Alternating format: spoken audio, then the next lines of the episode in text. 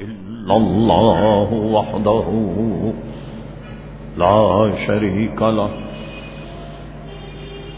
ونشهد أن سيدنا ومولانا محمدا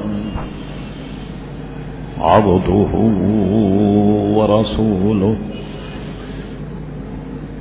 أرسله بالحق بشيرا ونذيرا. صلى الله تعالى على خير خلقه. سيدنا محمد وآله وصحبه أجمعين. أما بعد فأعوذ بالله من الشيطان الرجيم. بسم الله الرحمن الرحيم. واتبع سبيل من أناب إلي. صدق الله مولانا العظيم. وصدق رسوله النبي الكريم. إن الله وملائكته يصلون على النبي. يا أيها الذين آمنوا صلوا عليه وسلموا تسليما. اللهم صل على سيدنا ومولانا محمد معظم الجود والكرم وآله وبارك وسلم صلاة وسلاما عليك يا سيدي يا رسول الله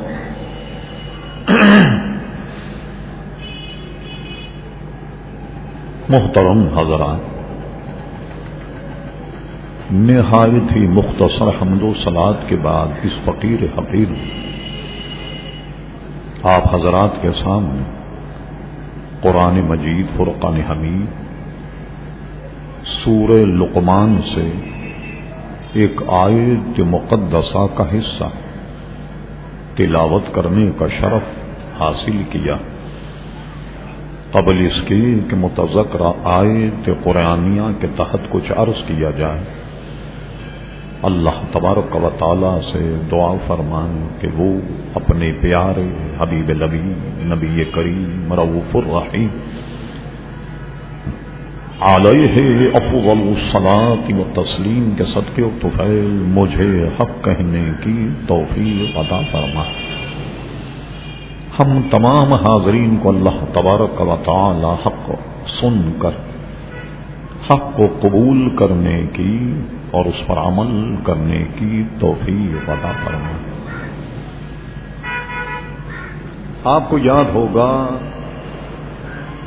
گزشتہ میں ہم نے سفر کے مہینے کے اعتبار سے گفتگو کی اور یہ بتایا کہ سفر میں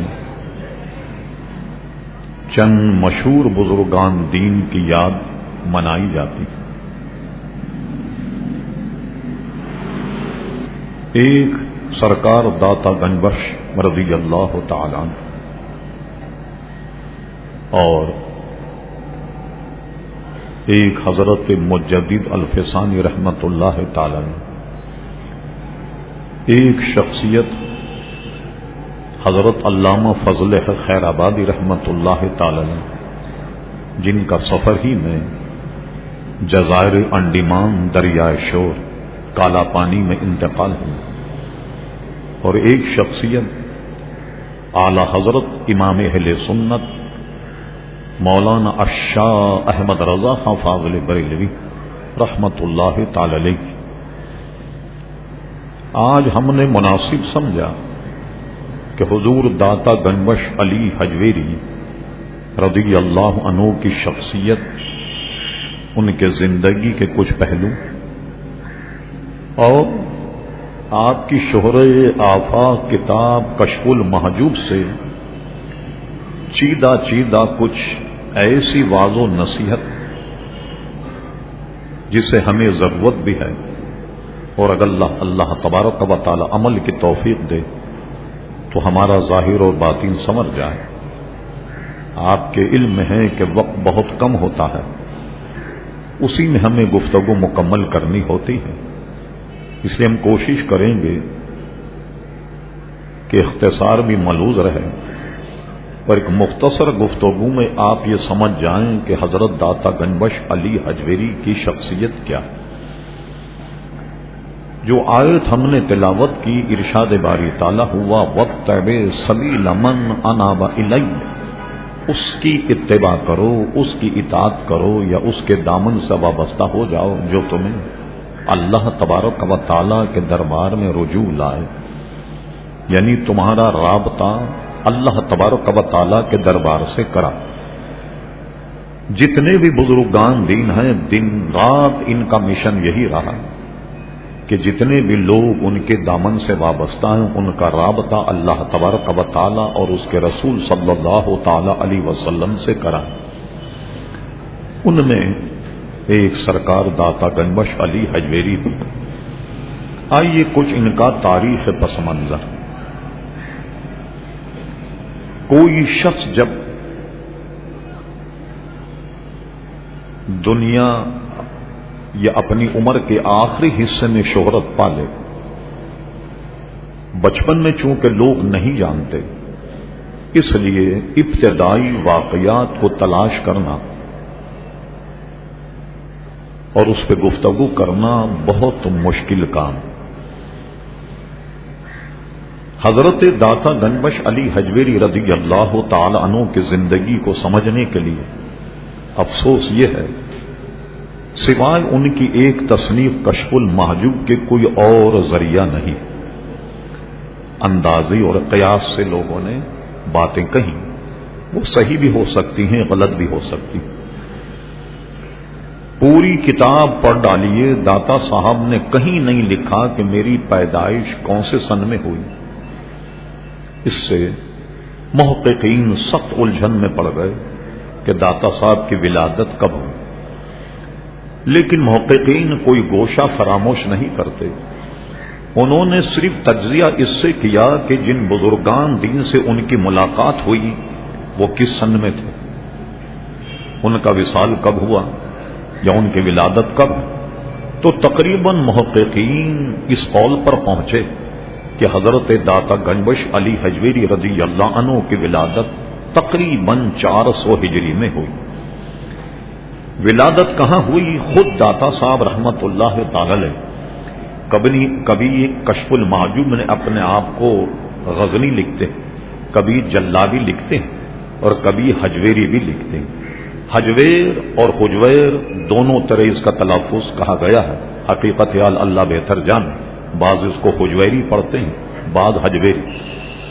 قیاس یہ ہے کہ آپ جو کہیں آپ نے لکھا جلابی اور حجویری، تو قیاس یہ ہے کہ جلاب میں آپ کا سسرال رہا ہوگا یا ننیال، اور حجویر میں آپ کا سسرال یا ننیال دونوں قصبوں میں آتے جاتے تھے، اس لیے کبھی حجویری بھی لکھتے ہیں، کبھی جلابی بھی لکھتے ہیں۔ کسی محقق نے یہ پتا لگایا کہ حضرت محمود غزنوی رحمت اللہ علیہ جو بادشاہ اسلام میں اس ایک بڑے نمایاں بادشاہ تھے۔ نہایت متقی پرہیزگار۔ آپ ان کے تقوی اور پرہیزگاری کا انداز لگائیے کہ مولانا روم رحمت اللہ تعالی بعض مسائل سمجھانے کے لیے محمود غزنوی رحمت اللہ علیہ کا ذکر اپنی مصنوی شریف میں بھی کیا۔ تو انہوں نے یہ سراغ لگایا کہ محمود غزنوی کے دربار میں بھی آپ کا آنا جانا تھا۔ اگر یہ بات پائے ثبوت کو پہنچ جائے تو پھر ہمیں داتا صاحب کی ولادت چار سو ہجری سے پہلے ماننی ہو یہ ذہن میں رہے کہ جب بزرگان دین کسی درباروں میں جاتے ہیں تو وہ درباری بننے کے لیے نہیں جاتے۔ بلکہ بزرگان دین شاہی دربار سے اس لیے کبھی کبھی رابطہ کرتے ہیں کہ بادشاہوں کا قبلہ درست کیا جائے۔ اگر وہ بے راروی کا شکار ہوں تو ان کو صحیح راہ بتائی جائے، صحیح راستہ بتایا جائے۔ اور بعض بزرگوں کا مشرب یہ ہے کہ کبھی ان کے دباروں میں جانا ہی نہیں چاہیے۔ کبھی کبھی ذلت کا باعث بنتا، حق بولنے میں بڑی رکاوٹ پیدا ہوتی ہے۔ لیکن بیشتر بزرگان دین جو گئے شاہی دربار میں آواز حق ان کے کانوں تک پہنچانے کے لیے گئے۔ مثلا، میں نے واقعات میں پڑھا کہ ابو جعفر منصور جو عباسی خلیفہ تھا، بہت ظالم۔ امام اعظم ابو حنیف رضی اللہ تعالی عنہ کا قتل بھی اس کے ماتھے پر اس کا ٹیکا انہیں قید کروا کر زہر دے دیا یہ ابو جعفر منصور تھا۔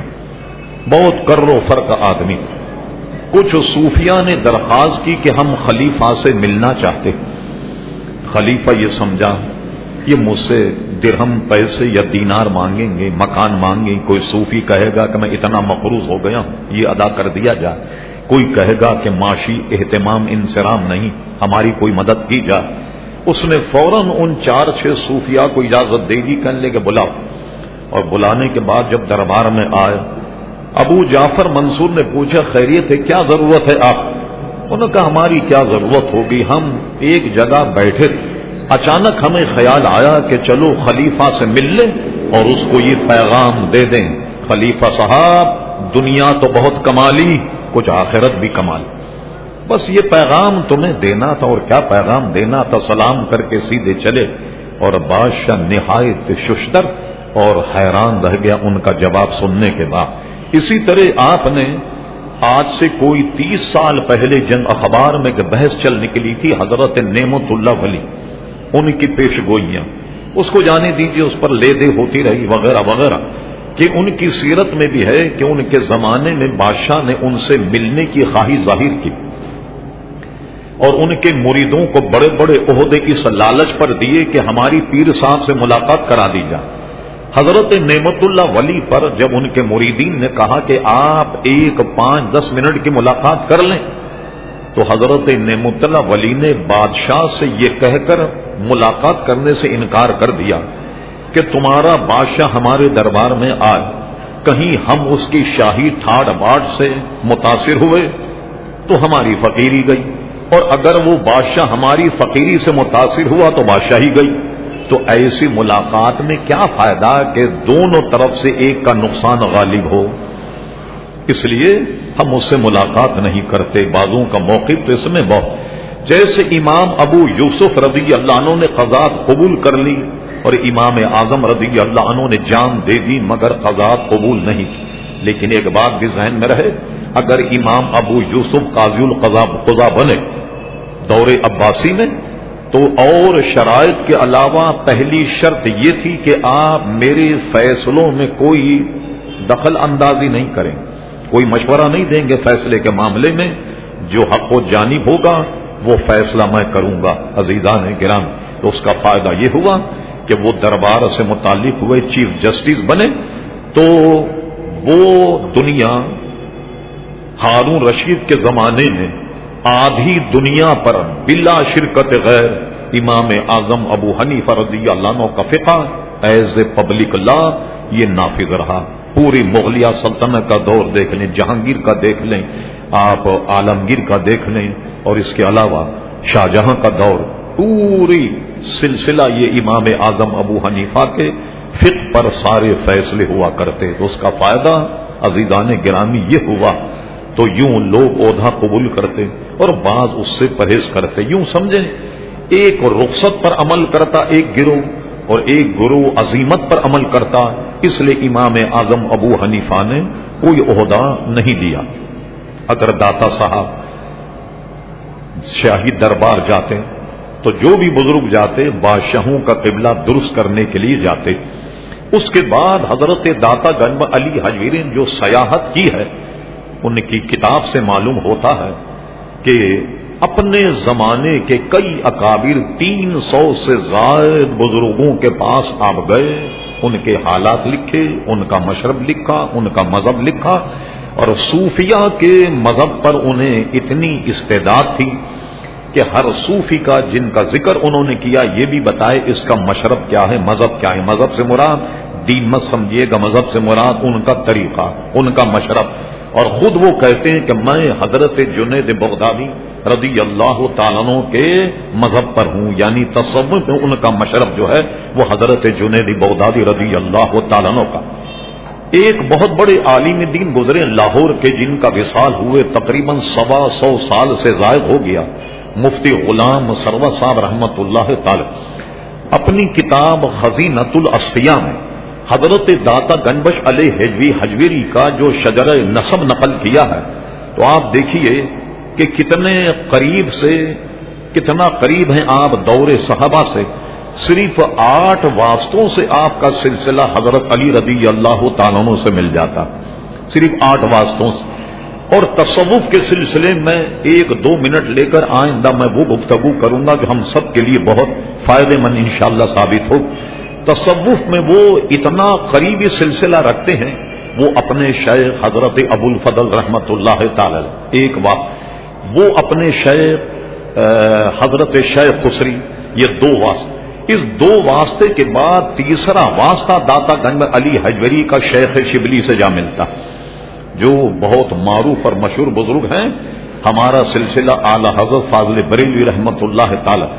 غوث پاک رضی اللہ کے سلسلے میں بھی حضور غوث اعظم کے بھی شیخ ہیں حضرت ابو بکر شبلی، رحمت اللہ تعالی اپنے لوگ تو لکھتے ہی ہیں تبلیغی جماعت کے مولوی زکریہ صاحب نے یہ واقعہ نقل کیا کہ حضرت ابو بکر شبلی جو تیسرے شیخ ہیں حضرت داتا گنبش علی حجوی، لوگ ان کو مجنون سمجھتے تھے، پاگل سمجھتے لیکن کسی صاحب دل نے ایک خواب دیکھا کیا دیکھتا ہے کہ صحابہ اور اولیاء کی محفل جمی ہوئی ہے اور ابو بکر شبلی سامنے سے آ رہے ہیں۔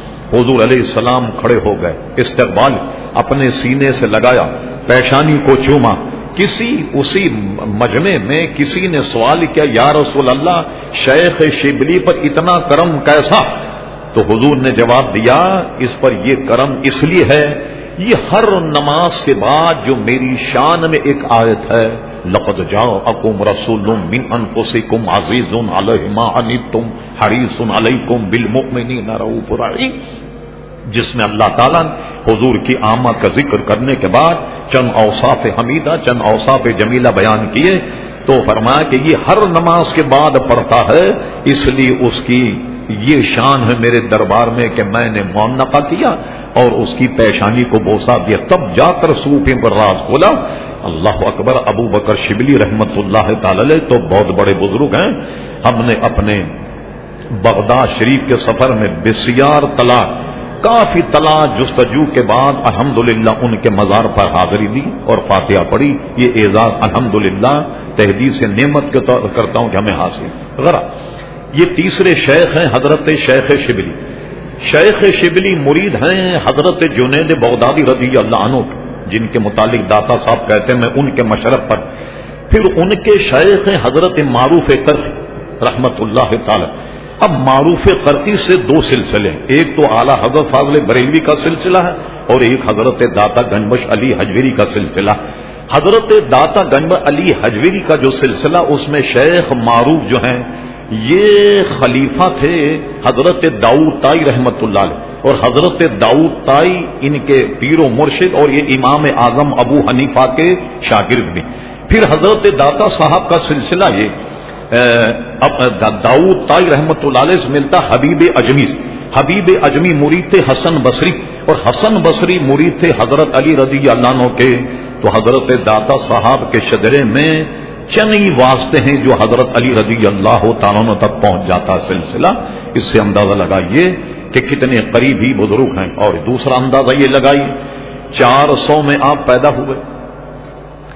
اور کہا جاتا ہے کہ چار سو پینسٹھ پر تقریباً محققی متفق ہیں کہ چار سو پینسٹھ ہجری میں آپ کا وصال ہوا چار سو پینسٹھ ہجری میں داتا صاحب کا وصال ہوا اور چار سو ستر ہجری میں سرکار غوث پاک پیدا ہوئے۔ رضی اللہ عنہ گویا، حضور غوث اعظم رضی اللہ عنہ کے ولادت، یہ ولادت حضرت داتا گنبش علی حجویری کے وصال کے پانچ برس کے بعد ہوئی۔ کو یا ان سے پہلے کے وہ بزرگ ہیں اور ان کی تصنیف ہے کشف المحجوب جو تصوف و طریقت میں فارسی کا موقعین دعویٰ کرتے ہیں کہ سب سے پہلا مرجع اور سب سے پہلا ماخذ بزبان فارسی اگر سے اس سے پہلے تصوف پہ کئی کتابیں لکھی گئیں، مگر جس تفصیل سے داتا صاحب نے کتاب کو ترتیب دیا ہے، خود داتا صاحبی کی زبانی سنیے۔ فرما میرے ایک مرید تھے، وہ حضرت داتا صاحب کے ساتھ ہی آئے۔ تو ان کی خواہش تھی کہ انہوں نے مجھ سے چند سوالات کیے۔ میں نے استخارہ کیا۔ کہ اپنے مرید کے سوالوں کے جوابات دیے جائیں یا نہیں، استخارہ کرتا رہا میں۔ پھر اس کے بعد استخارہ میں جب ہاں آیا، اب میں نے قلم اٹھایا کہ مجھے اس سائل کے سوال کا جواب دینا چاہیے، جس میں پوری ذخیم کتاب کشف المحجوب جو ہے، وہ عزیزان گرامی مارز وجود میں آ گئی۔ یہ لفظ استخارہ جب آیا تو ذرا کہہ لیں جی ایک منٹ کے اس وقت تو لفظ استخارہ کی جو رگڑائی ہم نے کی ہے، ٹی وی سے لے کر گلیوں تک اللہ تبارک و تعالیٰ محفوظ رکھے۔ اب تو آن لائن استخارہ۔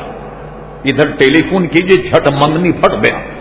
فوراً بتا دیا جائے کو ہاں یہوں کا معاملہ۔ اب تو استخارہ کی رگڑائی کا عالم یہ ہے کہ آپ ذرا اپنے گھر جاتے ہوئی بند روڈ پہ دونوں طرف سے دیکھیے۔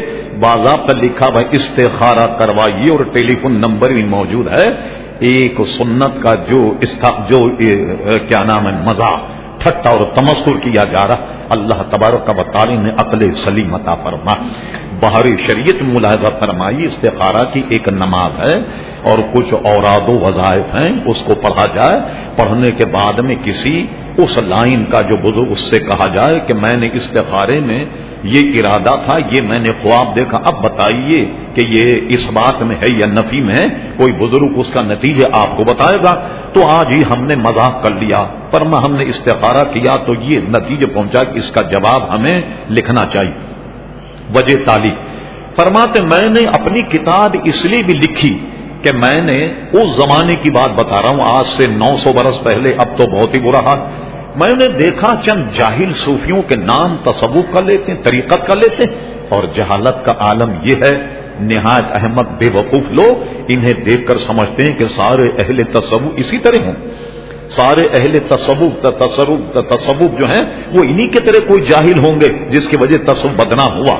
لہذا مجھے یہ بھی ثابت کرنا تھا کہ اصل طریقہ تصوف ہے کیا۔ جس کا میں اپنی کتاب میں خلاصہ بیان کروں۔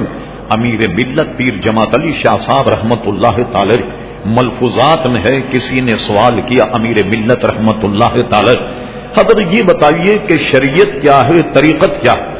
پیر صاحب نے آدمی کے ذہنی سطح کو ملوز رکھتے بڑا پیارا جواب دیا۔ میں اپنی زبان میں آپ کو سمجھاتا ہوں جو جواب پیر صاحب نے دیا۔ مثال کے طور پر یہاں سے کراچی سے کوئی چونٹی حیدرآباد جائے، کتنا عرصہ لگے گا؟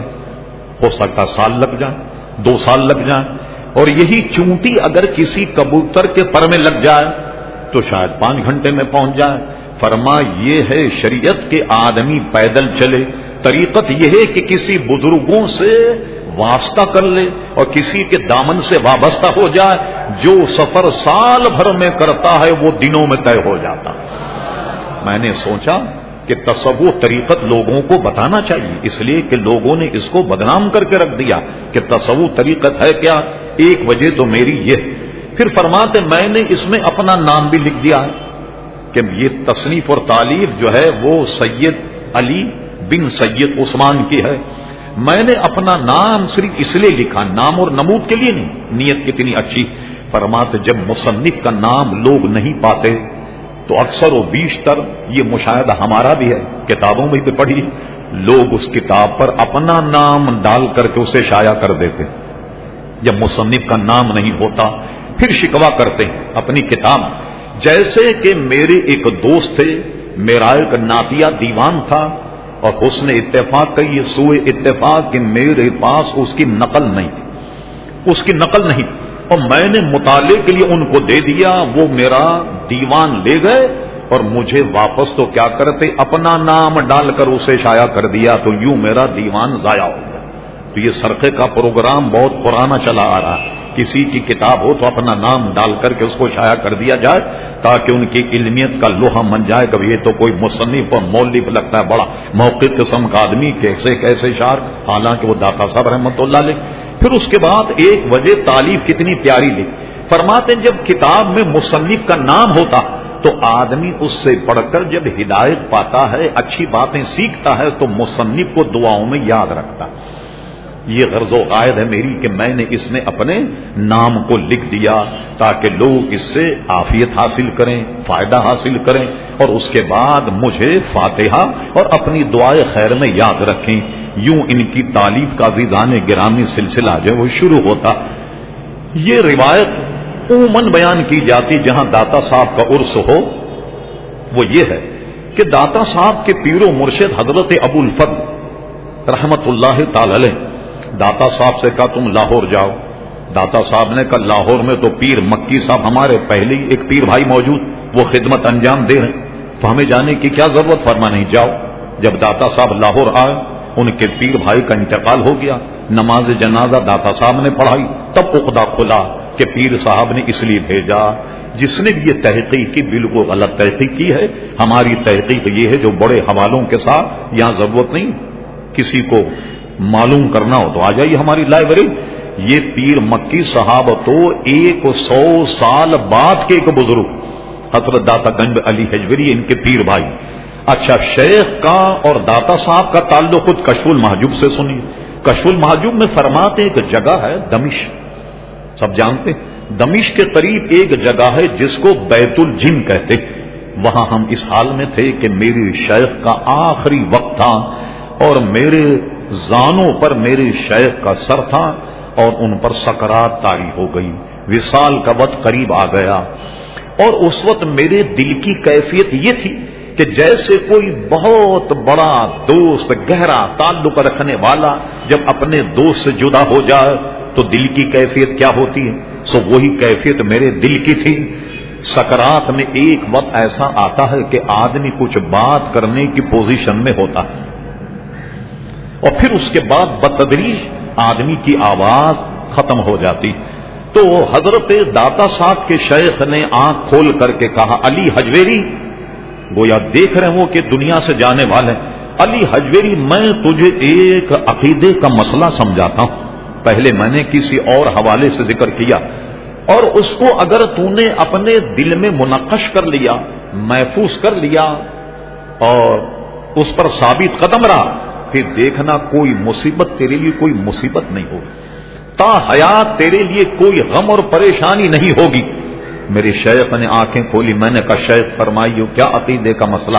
فرما، سن، جب بھی تجھ پر کوئی مصیبت و آفت آئے، کوئی صوبت پریشانی آئے، تو اس کو من جانب اللہ تصور کر لینا۔ جب تو صوبت اور مصیبت کو من جانب اللہ تصور کر لے، اب یقین جاننا پھر تجھے کوئی خوف خوف نہیں نظر آئے گا، کوئی پریشانی پریشانی نظر نہیں آئے۔ اسی طرح ہم آج اگر یہ تصور کر لیں کہ بڑی سے بڑی آفت میں بجائے شکوہ اور شکایت کے اگر اسے من جانب اللہ تصور کر لیں، تو بے شمار پریشانیوں سے ہماری جان چھوٹ سکتی ہے۔ اس سے پتا لگا کہ حضرت ابو الفضل جو داتا صاحب کے شیخ ہیں، ان کا وصال دمش میں ہوا، بیت الجن میں ہوا، اور ان کے وصال کے بعد داتا صاحب رحمت اللہ علیہ لاہور آئے۔ جب دنیا کی سیاحت کرنے کے بعد لاہور آئے، تو تاریخ سے پتا لگتا ہے کہ سلطان مسعود کا دور تھا۔ محمود غزنوی کا انتقال ہو گیا، جو بہت کرو فر کا بادشاہ تھا، جس نے کہ سومنات کے مندر کو گرایا۔ اور جناب وہاں جب پہنچی، محمود غزنوی کی فوجیں سارے راجا مہاراجا آ گئے اور انہوں نے کہا کہ ہم تمہارے پیروں میں ہیرے جواہرات کا ڈھیر لگا دیں گے، ہمارے خدا کو مت تباہ کرنا، اس کو توڑنا نہیں، یہ تو ہمارا دیوتا۔ انہوں نے ترکیب کیا کی تھی، چاروں طرف ایسے میگنیٹ کو وہ نصب کیا اور بیچ میں تھا یہ لوہے کا بت اور چاروں طرف سے جب کشش ایک ہو جائے، یہ بغیر کسی سہارے کے کھڑا ہوا تھا۔ لوگ دیکھ کر کہتے واہ بھائی، واہ، کیسا زوردار خدا ہے ہمارا۔ یا تو نیچے گر جائے، یا کچھ ہو جائے، یہ بیچ میں کیسے کھڑا؟ یہ سارا میگنیٹ کا، ان کا یہ کمال تھا کہ چاروں اس کی قوت کو ایسے تقسیم کے بغیر سہارے کے کھڑا تھا، لوگ اس بت کو دیکھ کر دن حیران رہ جائے۔ انہوں نے ہیرے جواہرات کے ڈھیر لگا دی۔ تھوڑی دیر سلطان بھی سوچنے لگا۔ ہم بھی سوچیں، اگر وہ ہیرے جواہرات ڈائمنڈ کو لے لیتا پورے افغانستان کو مرقع مسجا کر دیتا، روڈیں بن جاتی، بڑے بڑے ڈیم بن جاتے، جتنے غریب لوگ تھے، سب کرو فرم جناب ہوتے، بہت بڑا مال غنیمت ملتا ایش عشرت کی زندگی گزار۔ مگر ایسا مرد مومن تھا، اس نے فوراً فیصلہ کیا کہ مسلمان بت فروش نہیں ہوتا، بت شکن ہوتا۔ اگر میں نے بت کا سودا کیا تو رہتی دنیا تک یہ ہوگا کہ سلطان نے بت کا سودا کیا۔ سلطان نے بدھ کا سودا کیا اور بدھ فروش نہیں ہوتا، مسلمان حضور کا غلام بدھ چکن ہوتا۔ ساری دولت کو ٹھکرا دیا اور اس کے بعد جب اس نے اس بدھ کو توڑا، مورخ لکھتا ہے کہ اس بت میں سے اتنا مال، اتنے جواہر، اتنے ڈائمنڈ ملے کہ جو اس کے پیر پر ڈھیر کر دیے گئے، وہ تو اس کا دسواں حصہ بھی نہیں۔ یہ اللہ کی طرف سے انعام۔ اور آپ نے سنا ہوگا میں کیا کروں؟ وقت بہت کم ہوتا اور اس کے بعد ہندوؤں پر تھوکنے کے لیے جناب اس کے مندر کا چوکھٹ جو بہت بڑا گیٹ تھا، بڑا گویا نہایت ہی شاندار، وہ اٹھا کر کے افغانستان لے گیا۔ پھر اس کے بعد کیا ہوا؟ اس زمانے کے افغان بے غیرت حکمرانوں نے ہندوستان کو وہ دروازہ بیچا۔ جوش محمود غزنوی لے کر کے آیا، اس کا سودا کیا اور دوبارہ ہندوستان کو بیچ دیا اور ہندوستان نے وہ پھاٹک نکال کر دوبارہ سومنات کے مندر میں لگا کر اور مسلمانوں کی تزلیل اور مسلمانوں کی ذلت کے دیکھا کہ جو پھاٹک تمہارا لے گیا تھا حکمر ہم نے اسے پیسوں سے خرید کر کے دوبارہ ہندوستان میں لگا لیا۔ اس سے بڑھ کر کے بے شرمی، مسلمانوں کی کیا ہو سکتی؟ اللہ تعالیٰ حکمرانوں کو غیرت اسلامی عطا فرما یہ ضمن عزیزان گرامی بات نکل گئی سلطان محمود کہاں تک پہنچ گیا؟ مگر میں نے تاریخ میں پڑھا کہ اس کا بیٹا سلطان مسعود، یہ سلطان مسعود کا دور تھا۔ جب داتا صاحب لاہور آئے، وہ بہت کمزور حکمران اپنے باپ کی طرح صاحب تقوا پرہیزگار نہیں۔ لیکن داتا صاحب کے یہاں آنے پر مسلمانوں نے علاقہ تو فتح کر لیا، لوگوں کی فتح کر لیا۔ تو داتا صاحب نے کیا کام کیا؟ حضرت داتا صاحب رحمت اللہ نے لاہور میں آ کر لوگوں کے دلوں کو فتح کی اور لاہور میں رہ کر کے جو خدمات آپ نے دینی انجام دی، اللہ اکبر لوگوں کے دل مذہب کی طرف مائل کیے، ایک بہت بڑا طبقہ حضرت داتا گنج علی حجری کے دامن سے وابستہ ہوا۔ عزیزان گرا میں اب آئیے، یہ تو آپ کا ورود تھا۔ اب آئیے ہم ذرا کشف المحجوب کے چند معاملات پر غور کرتے ہیں جو ہم لوگوں کے لیے نہایت نصیحت آموز۔ علم کے بعد میں ایک بزرگ کا قول نقل کرتے ہیں۔ فرماتے ہیں، ایک بزرگ کا قول ہے کہ میں نے ساری زندگی علم پڑھا اور میں نے اس میں سے چار باتوں کو نکال لیا اور میں نے دیکھا کہ پوری زندگی کا علم انہی چار باتوں میں ہے۔ میں نے ان چار باتوں کو اپنے ذہن میں بسا لیا۔ وہ سنیے، میں نے اس لیے کہا کہ کچھ میں ان کے کشف المحجوب کے وہ جو ہمارے لیے رہ ہدایت، وہ آپ کے سامنے عرض کروں۔ فرمایا کہ میں ایک تو ساری کتابیں پڑھنے کا اس نتیجے پہ پہنچا کہ میرا ایک خالق اور مالک ہے جو ہما وقت مجھے دیکھ رہا ہے۔ اب کیا ہوا؟ جب یہ ذہن میں بات راسک ہو گئی تو گناہ چھوٹ گئے۔ بھائی گناہ کی طرف آدمی بڑھے، اللہ دیکھ رہا۔ گناہ کے ارتکاب کرے، اللہ دیکھ رہا۔ تو ساری برائیوں سے جان چھوٹ گئی۔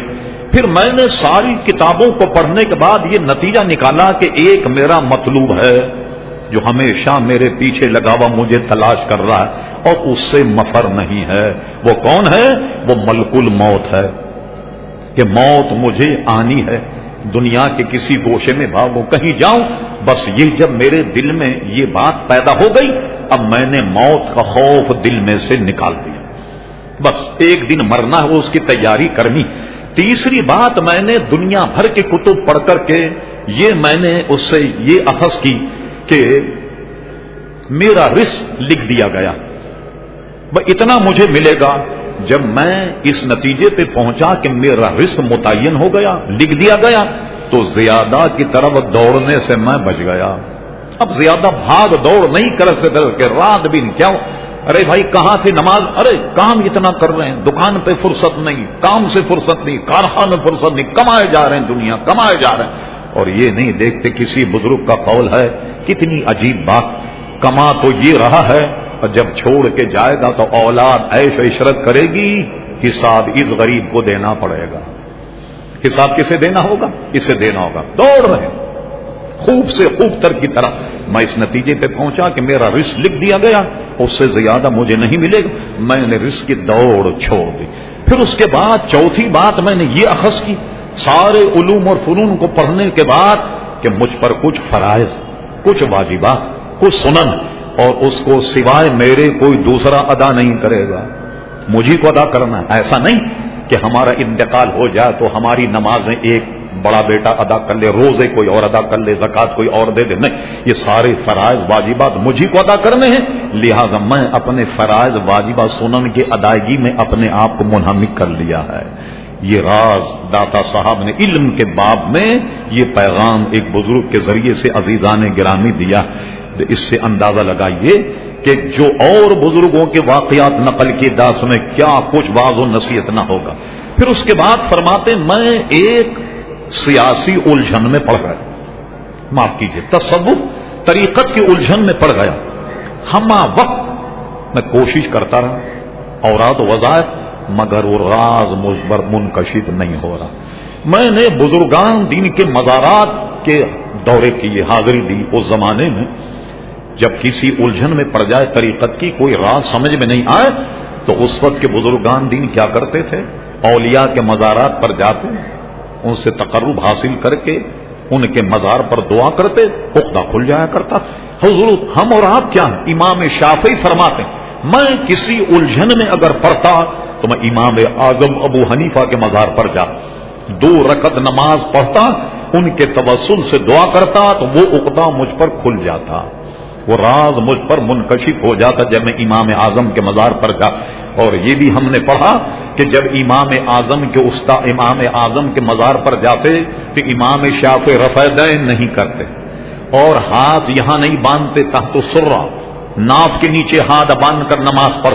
کسی شافئی نے دیکھ کر کہا کہ آپ تو امام شافئی آپ کی فتوے پر تو ہم عمل کر کے رفع دین کرتے اور یہاں ہاتھ باندھتے اور آپ یہ نماز اپنی بدل لی آپ نے۔ وہ جواب دیتے کہ یہ میرے استاد کے استاد ہیں، ان کی تحقیق کے خلاف عمل کرنے مجھے غیرت آتی۔ کیسی وزاداری جو مجھے شرم آتی ہے کہ میں ان کی تحقیق کے خلاف کروں، اس لیے میں انفی طریقے پر نماز پڑھتا ہوں۔ یہ امام شافی رضی اللہ تعالیٰ ہے چونکہ امام شافی رضی اللہ امام محمد کے استاد اور حضرت امام محمد امام اعظم ابو حنیفہ کے استاد۔ اور امام محمد جو امام شافی کے استاد بھی ہیں سوتےلے باپ بھی ہیں، ان کے ان کے والد بھی ہیں، ان کا واقعہ ہم نے اپنی کتاب امام اعظم میں لکھا اور کتابوں میں ہم نے پڑھا۔ کہ امام اعظم ابو حنیفہ مسجد میں بیٹھے تھے، ایک نوجوان آیا۔ بڑا حسین، جمیل، خوبصورت۔ اس نے امام اعظم سے مسئلہ پوچھا۔ کہا، امام صاحب، یہ بتائیے، بہت توجہ ایک لڑکے نے، نوجوان نے عشاء کی نماز پڑھ لی۔ عشاء کی نماز پڑھنے کے بعد سو گئے۔ سونے کے بعد اسے احتلام ہو گیا۔ یعنی اب بالی ہو گیا۔ اب آنکھ کھلی۔ تو عشاء کی نماز کا وقت موجود تھا۔ جو اس نے پہلے عشاء پڑھ لی اسی پر اکتفا کرے گا یا نماز لوٹائے گا؟ امام نے فتوا یہ دیا کہ جب اس نے نماز پڑھی تو نہ بالغ تھا۔ اور جب بالغ ہوا اور عشاء کا وقت پایا، یہ عشاء کی نماز کو لوٹائے گا۔ یہ جب فتوا سنا تو اس صاحبزاد نوجوان نے فوراً مسجد میں نماز شروع کر دی۔ وہ نوجوان نماز پڑھ رہا تھا۔ امام اعظم نے فرمایا، یہ بہت بڑا عالم ہو، بہت بڑا فقیہ ہو، بہت بڑا محدث ہوگا۔ یہ امام محمد تھے جن کو بہت کم وقت امام اعظم ابو حنیفہ کی صحبت میں رہنے کا ملا۔ تو یہ امام شافی ان کے شاگرد اللہ اکبر، تو اپنے استاد سے غیرت کھا کر کے ہاتھ یہاں باندھے، رفع دین تر کیا اور فرماتے، جب بھی میں دو رکعت نماز پڑھتا ہوں، تو میری مشکل حل ہو جاتی۔ فرما، میں مزارات کا دورہ کرتا رہا کرتا رہا، ایک جگہ میں خان میں پہنچ گیا۔ اب سنیے کیا راز۔ اس خان میں پہنچا۔ جاہل صوفیوں کی دوڑ تھی وہاں، جیسے آج کل کے چرس پیرے، بھنگ پیرے، الٹے سیدھے نعرے لگا ایسے صوفیوں میں پہنچ گیا۔ تو لباس ان کا بھی سو والا امامے باندھے تھے، جبے پہنے تھے، مگر بے عمل قسم کے لوگ۔ میں دور بیٹھ گیا، یہ لوگ ادھر سے مجھے دیکھ کر کے خوب ہنستے تمسور کر کے کہتے، یہ ہم میں سے نہیں ہے میں اللہ کا شکر ادا کرنے لگا کہ واقعی میں تم میں سے نہیں۔ جیسے تم جاہل احمد ہو، اللہ نے مجھے بچایا، تمہاری جیسی جانس پھر اس کے بعد کوئی صاحب توحفے میں خرپزے اور ترپزے لے کر آئے، جس کو اردو میں کہیں خربوزہ یا تربوزہ، یہ لے کر کے آئے۔ انہوں نے کیا کیا؟ خربوزہ کھا رہے تھے اور چھل کے داتا صاحب کو مار رہے خربوزہ کھائے، چھل کے داتا صاحب کو مار رہے۔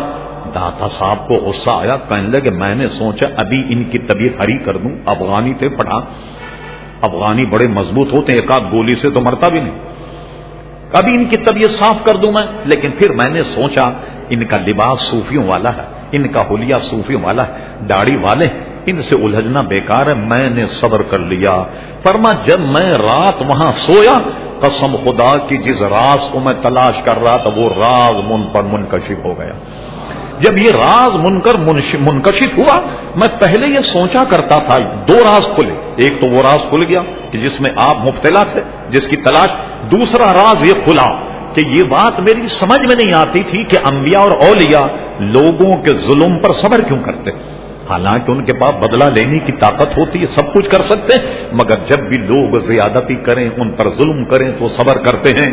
یہ راز بھی اس دن کھل گیا کہ اولیاء اور صوفیہ لوگوں کے ستانے پر جو صبر کرتے ہیں، وہ صبر کے عوض اللہ تبارک کا تعالی بڑے بڑے عقدے، جن میں وہ مبتلا ہوتے، ان کو کھول دیتا۔ بڑے بڑی چیزیں اور راز ان پر منکشف کر دیتا ہے۔ تو یہ حضرت داتا صاحب حمدہ اس قسم کی کئی باتوں سے میں جب بھی ذکر کرتا ہوں، کبھی زندگی وفا کرے۔ ایک مرتبہ کشف المحجوب کا ضرور مطالعہ فرمائے۔ اور میں تجویز کرتا ہوں اپنے زمانے کے بہت بڑے امام علامہ ابو الحسنا صاحب کا ترجمہ پڑھیے، جو سب سے شاندار ہے، وہ عرب، عربی کے بڑے ادیب تھے، اردو کے ادیب تھے، بہت بڑے عالم دین، ختم نبوت کے دور میں تریپن میں، وہ سکھر جیل قید کر دیے گئے، اور بغیر کتابوں کی مدد کے شاز نادر کچھ ہوں گی؟ سکھر جیل میں قرآن مجید کے ستائیس پاروں کی تفسیر لکھی۔ جو آج بھی متبوع موجود ہے، کئی کتابوں کے مصنف ہیں اور اس میں ایک کتاب ان کی یہ بھی ہے کہ کشف المحجوب کا انہوں نے اردو میں ترجمہ کیا ہے، جو نہایت ادیبانہ ہے، بڑا فاضلانہ ہے۔ اس کا مطالعہ کیجیے اور اس کے بعد آخری بات، حضرت داتا صاحب ہمیں اتنے بڑے عالم ہونے کے باوجود فرما، اپنا سنی ہونا ظاہر کیا، میں اہل سنت ہوں اور مذہبن حنفی ہوں۔ یہ بھی بتا۔ اس لیے اس لیے کہ جتنے بھی بزرگان تھی جتنے بھی بزرگ کوئی لائٹ گری کوئی بم نہیں گرا ہاں؟, ہاں؟, ہاں، بیٹھے آرام سے بیٹھے کوئی دھماکہ نہیں ہوا کیونکہ ذہن نہیں ہے نا جہاں آواز سمجھے دھماکہ ہو گیا۔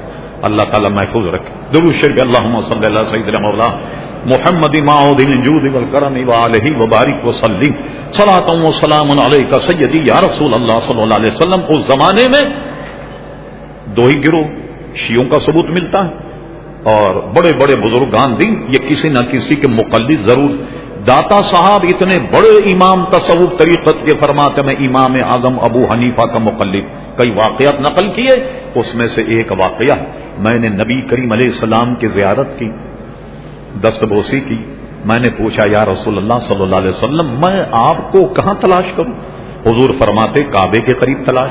حرم شریف میں تلاش مسجد نبی میں تلاش کرو مواج اقدس میں تلاش کرو۔ اللہ اکبر، میری عقیدت امام اعظم سے اور زیادہ بڑی کہ حضور نے مجھ سے یہ کہا، علی حجویری، اگر مجھے دیکھنا ہے تو امام اعظم ابو حنیفہ کے کتب میں تلاش کرو۔ ان کے علم میں دامن میں جب امام اعظم ابو حنیفہ رضی اللہ کی مزید حقیقت مجھ پر انکشاف ہوئی اور ان سے عقیدت میری اور بڑھ گئی وہ سنی صحیح العقیدہ مسلمان تھے سنی اور اس کے ساتھ حنفی مذہب رکھتے اور اپنے دور کے بہت کامل عزیزان بزرگ تھے اللہ تبارک و تعالی ان کے مزار پر انوار پر رحمت و ردوان کی بارش فرمائے۔ جو واض و نصیحت انہوں نے کی ہے، رب کریم ہم سب کو اس پر عمل کرنے کی توفیق عطا فرما۔ وما علینا الا البلا